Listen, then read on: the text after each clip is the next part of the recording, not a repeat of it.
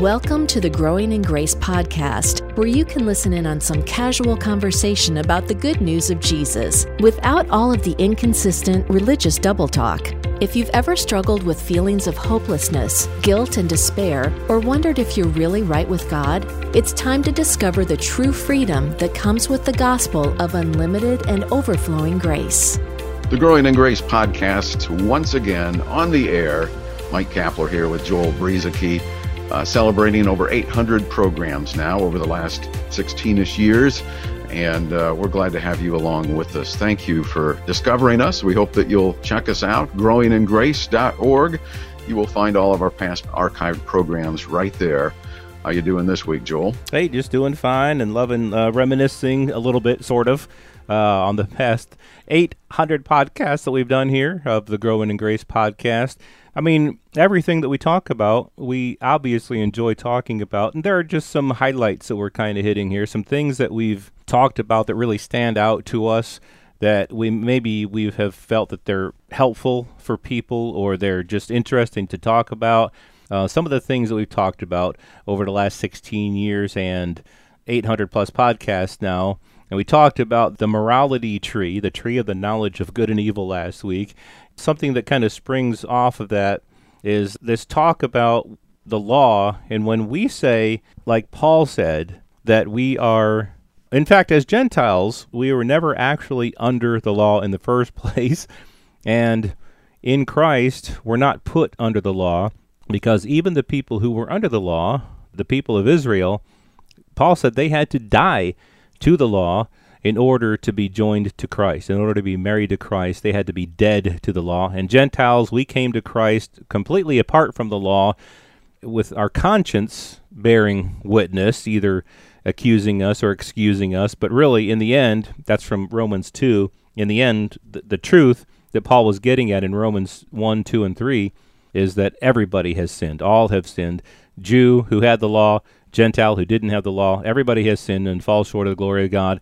But Paul made a, made it clear that any believer in Christ is not under the law. We have no relationship to the law, and so we've been accused of preaching hyper grace, uh, and and which is in their mind teaching people that they have a license to sin, teaching people that grace is a license to sin, and nothing could be further from the truth. As I talked about a little bit about last week, Grace is the thing that teaches us to say no to ungodliness and unrighteousness. It's the thing that teaches us and that gives us the power to live right, if, if we want to put it that way. It's not the thing that drives us away from godly living, it's the thing that uh, draws us to it. And talking about hyper grace, I love talking about it because Paul said, The law entered this is romans 5.20 the law entered that the offense might abound abound but where sin abounded. You see what happened when the law entered? sin abounded. But he says, when sin abounded, grace abounded much more. So that as sin reigned in death, even so grace might reign through righteousness to eternal life through Jesus Christ our Lord. And I'm a bit of a Greek geek. I, I, I'm not an expert in Greek by any means, but I'm a bit of a a geek. And I love looking at these words in the, the original Greek language. Where sin abounded, that's pleonazo. Pleonazo. Uh, this is from uh, this is from studylight.org. You can hear how the words are pronounced, but that means sin superabounded. Where sin superabounded, grace huperperisuo huperperisio. Grace hyperabounded, abounded beyond measure, abounded exceedingly, overflowed, and it was abundant. So sin through the law became abundant. And grace, when, when sin became abundant, when sin abounded, grace hyper abounded, super duper duper abounded, to put it in plain English. And so it's grace. That's why we're under grace. Sin was a problem, yes. It superabounded, but grace caused a hyper. There was, a, but it caused a hyperabounding of grace. In other words, God's grace was hyper abundant toward us. Uh, yes, I mean, so that, that word that you just played there uh, on the audio and and uh, gave us some insight into in the Greek. I thought the guy was swearing at first. To be honest. Oh, I should have uh, bleeped that one out then. So that's where we get our, our English word for hyper. So so legalistic mindsets. I'm not saying that they aren't believers. I'm not saying they aren't saved, but those who are established in a works-based mindset are going to automatically when when they hear us talk about some of the things we talk about regarding the, the gospel of grace and the forgiveness of sins and the finished work of Jesus and the freedom from the law and all of that their mind automatically wanders off to oh you're just saying people can go do whatever they want or, or they'll ask the question are, are you saying that people can just go out and kill everyone and, and Right. just be forgiven and, and and I always like how legalists like to jump right from zero to 60 Right. uh, in, in five seconds. In other words, they, they don't bring up gossip or overeating. They go right straight to murder. Right. Are you saying that we can just go as, as if that's something they have a desire to do? right. Why does your I mean, mind I go have No there? desire to go out and kill people. Are you kidding me? Uh, I don't think I had that desire before Christ. But uh, anyway, uh, that was just a little sidebar there. Yeah, and, and what I ask them when when they bring that up, like they'll say, "So we could just go murder, so we could just go commit adultery." So I say, "Do you need a law to tell you to not cheat on your wife? Do you need a law to tell you don't go and murder?" You know. So anyway, yeah, that's that's a, sometimes a place where I go with that. Well, and and it's it's effective to come up with those questions that cause people hopefully to s- stop and pause and think. Uh, well, no, I, I guess you know I don't. Yeah, so you see, because we're, we're regenerated people in Christ, partakers of, of the divine nature, with with a new godlike identity that we've inherited, and so it's not within that nature to want to go and do all of those negative, sinful, terrible things. It just isn't. Where, where we're going with this though is that the when when the the legalists uh, the legalistic mindset comes out and accuses of hyper grace they mean it to be offensive an insult. A- as if grace too much grace the abundance the overflow that Joel was talking about is is not a good thing that that the scales get tipped out of balance when there's that much grace and not more law added in where people can have a, a balanced walk between the two.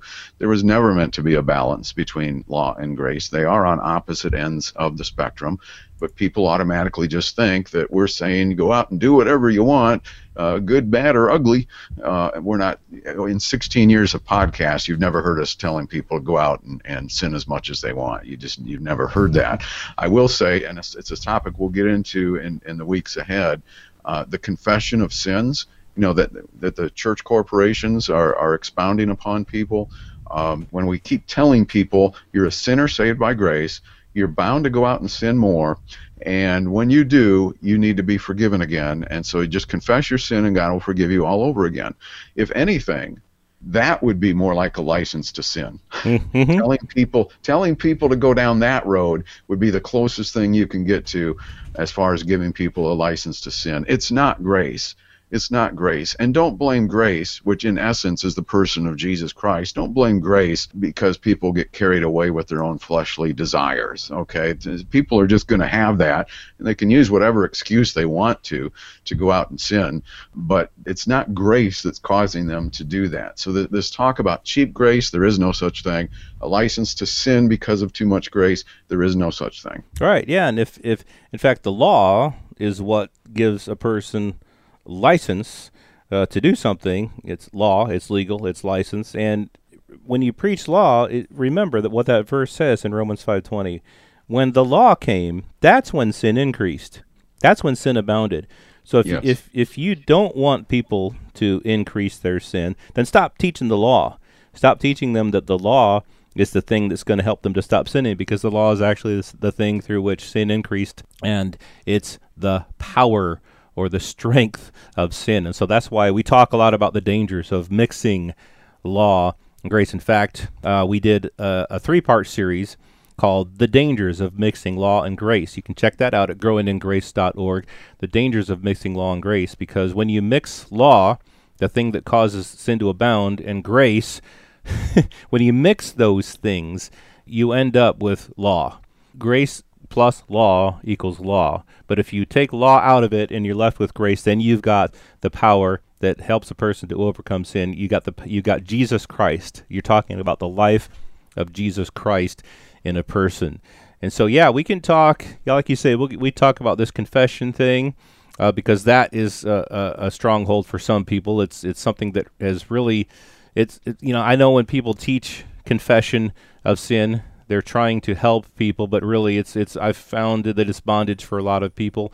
So we'll, maybe we'll spend a little more bit more time on that when we've got uh, time because we're running out for this one. But this contrast of law and grace, I can't emphasize that enough that there's a huge contrast between the old covenant. This is something we've talked about a lot too. The difference between the covenants, the old covenant versus the new covenant. The old covenant was a system of law, of, of a bunch of laws, a bunch of things that people had to keep, and if they didn't keep them, there were consequences. And the ultimate consequence was death. If you do this and you shall live. Oh, we'll do it. We will do these things, the people said, but they, of course, ended up not doing them. And so death entered after after sin entered, uh, death came, and so the problem and, and, Joel, Joel, the requirement was perfection. Even Jesus yes. said that. Paul explained it as you were just talking about. But even Jesus said, if you're going to live by that ministry, by that standard of law, every jot and tittle of it, you need to do it perfectly. You need to be perfect, just as your Father in heaven is perfect. But what do we do as religious people in legalistic circles? We interpret that as uh, we we cheapen it by saying be perfect means do your best. Right. Yeah. And he, God never said, "Yeah, do your best, and I'll do the rest." That's that's not what God ever said. He, Jesus indeed did say, "You shall be perfect as your Father in heaven is perfect." Uh, who's ever done that? Paul said, "The man who does them shall live by them." Talking about the law.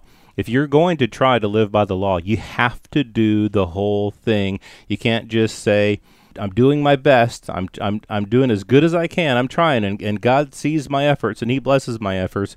No, He doesn't, because the only thing He blesses is perfection, and, and that's what He asked for. That's what He told people they needed to do: be perfect. And nobody's ever done that. And so the good news in that for us is that God took away that whole system. That whole system was taken away. It was taken out of the way and nailed to the cross and so it doesn't even st- stand there as as any measurement for us to live by at all now. It's been taken out of the way. And the reason for that is because nobody could ever do it. And so instead of God enabling us to do it he put Jesus Christ in our place. He did it. He fulfilled the law. And once he did that then the law was nailed to the cross and taken out of the way. It was against us, it was contrary to us. There was just nothing good that it could do for us. Again, the law itself, good, just, and holy, but so good, just, and holy that all it could do was condemn us. So it was taken out of the way, and in its place, Jesus Christ rose from the dead, and now our life is in him, and we have eternal life in him, not because of our works, not because of the law, but because of the finished work of Christ. We've got plenty more to talk about as we celebrate 800 podcasts coming up in the weeks to come on Growing in Grace.